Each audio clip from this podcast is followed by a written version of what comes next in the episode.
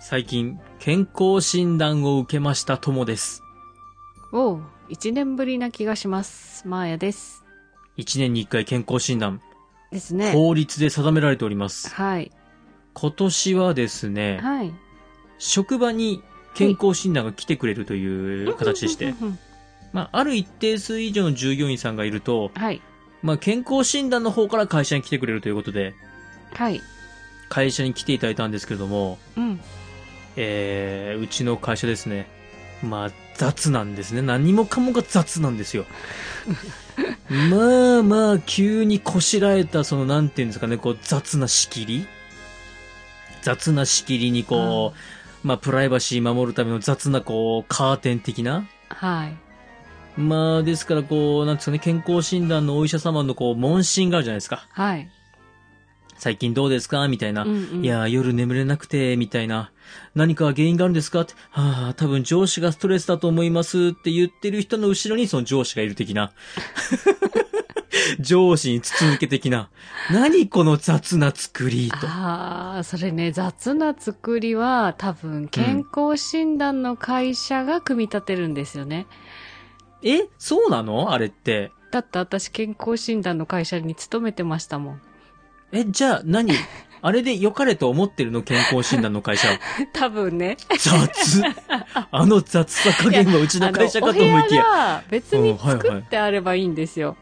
はいはいはいはいはい。はないんていうのちょっと広い会議室はと、個い。室がありますので、産業医はここで話を聞きますっていう個室を用意してもらえれば、それはプライバシーに配慮できるんですけど、あーもう会議は室いここ1個しか使えませんみたいになると、パーテーションで仕切るしかないんですよね。個室が聴力審査に当てられてしまいまして。あー残念。呼んだのが間違いだね。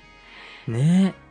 ですので私ですね、あのーまあ、憧れの先輩がですね、はい。いやーって、タバコやめられないんですよねって。もう上司が腹立ってタバコやめられないんですわって。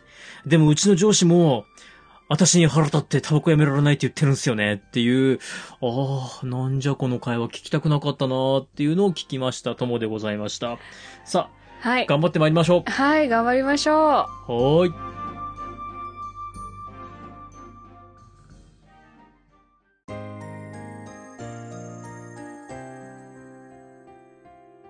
三国だが、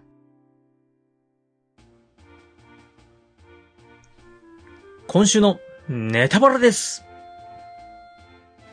今週のネタバレなんですけども、はい。今週は水京先生、柴木さんについて語ってまいります。おー、柴木さん、聞いたことあるんですよ、名前。あー、なるほど。うん柴木さん。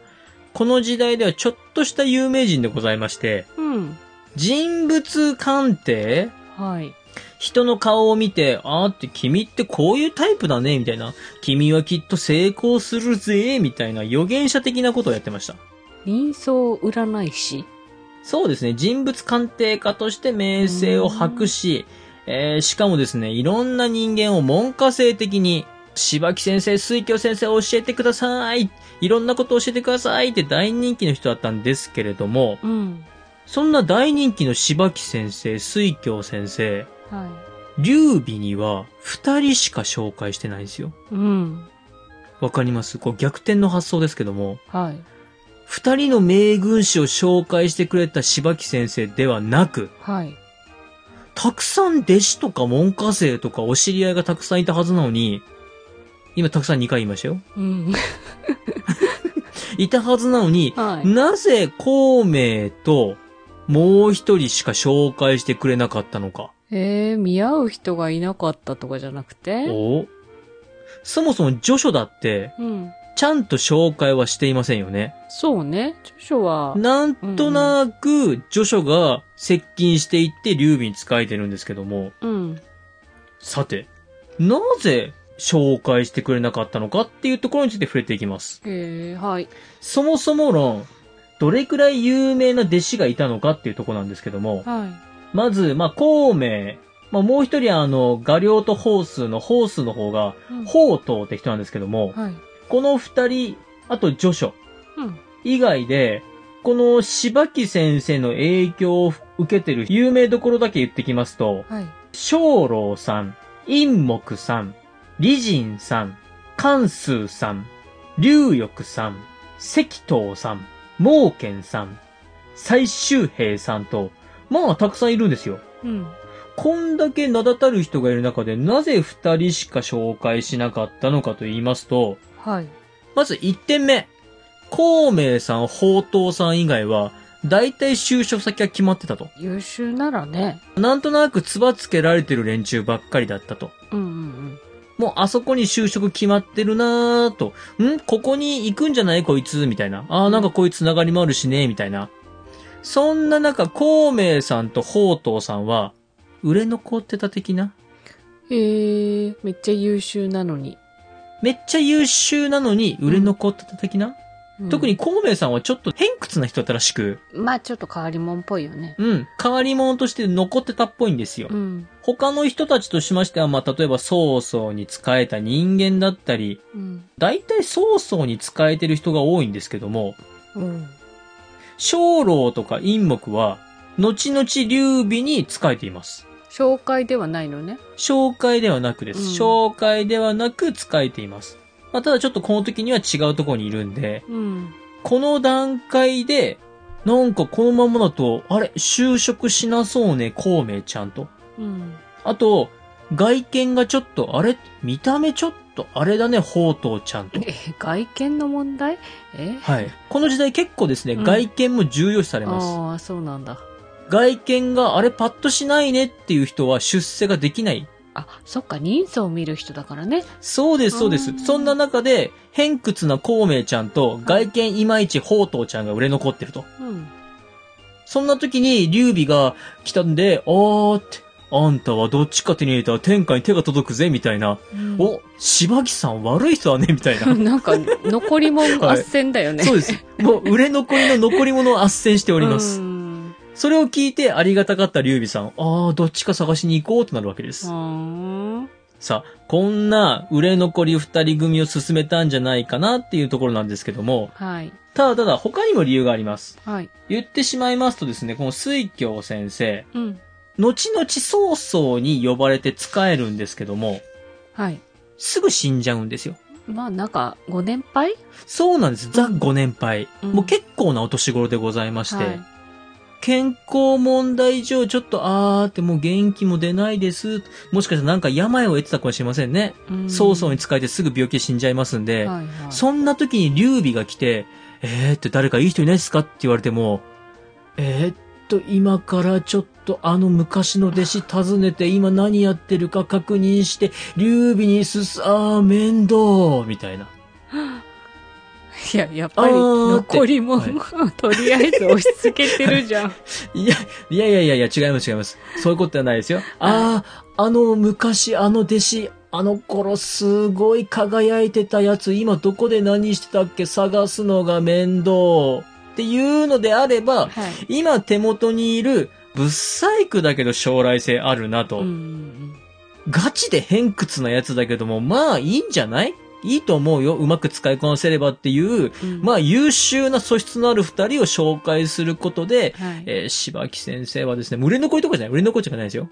ちょっともう才能を、才能を信じて将来性がある、うーん、なんていうのかな、大器晩成型はい。の二人をうんご紹介して、柴木先生はもうやめようと。めんどくせえってなっちゃったなと思います。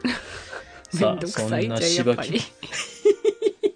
そんな柴木先生でございますが、はいまあ多数の弟子といいますか、うんうん教え子たちをですね、4年輩出しまして、結果的には曹操のもとで死んでしまいます。はい。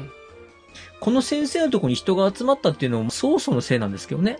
なんで北の方で黄金族が暴れて、はい。その後、董卓がいろいろ乱を起こして、はい世の中が乱れると。うんで、その後、曹操が助手大虐殺だとか、どこそこを攻めるとかって暴れ回った結果、うん。北の方が危ないねっていうことで、はい。北の方の優秀な人間が南の方に逃げてくるわけなんですよ。ああ。で、南の方に逃げてくる最中で、この慶州っていうところがう、ん中国の真ん中あたりにあるんで、うんいろんな才能ある人間が集まってきて、うん文化人、知識人のコミュニティのようなものが出来上がって、はい。まあ、その中心にいたのがこの柴木水教先生と。うーんで、そこにいろんな人間が教えを恋に来たり、弟子同士のネットワークが広がったりした中で、多数の才能ある人間を輩出したと。うーんなので、まあまあ、曹操の影響というか、曹操のせいっていうのも、まあ、一理あると思います。柴木先生自体はもともと慶州あたりの人なんですか、柴木先生はですね、確か柴木先生もどっかから流れてきた人のはずでしたね。どこだったっけな柴木先生はどっかから流れてきて居ついたはずです。A 戦ですね。A 戦、予州 A 戦軍出身の人なんですけども、あー。はい。慶州に移り住み、ねうん宝徳公という人と一緒に生活し、まあ、生活映画の活動してたんですけども、うんうんはい。この宝徳公が画量とか法数とかネーミングした人ですね。へえ、あだ名つけるのが上手だったんですね。そうです、。そうです。んまあ、ですから、柴木の師匠がネーミングしたと。うんうんうんうん。どうでしょうか今回はちょっと少し乱暴だったかもしれませんけども、とりあえず柴木さんは、まあ、残り物を劉備に押し付けて、うんお、これでわしの弟子たちも全員就職できたっていう、えー、なんて言ったらいいんでしょうか。まあ、お片付けを した人でした。はい。はい。あれなんかちびっこ出てきたのはなんだっけちびっこ、違ったっけど童子の話なんか童子が出てきた。うん。ああ、はいはいはいはいはいはい。の子は同時、あの子は、あの子は弟子であり、身近な世話をする。うーん。うんうん。まあ弟子の一人なのね。そうですね。そうなるんじゃないですかね。うんうん。はーはい。い。どうでしょいうや今回は編集大変な気がしま す。はい。うん、ではいもまあ不思議な先生ですね。っていうか人望がやっぱりあったんでしょうね。それだけのそう優でし秀ょうな弟ね。子をね、はい抱えられて。いろんな人が集まってくうるん素質というか素養というかそういうのがあったんだと思います。はーい。わかりました。ありはがいとう、ご以上ざいです。はます。ーい。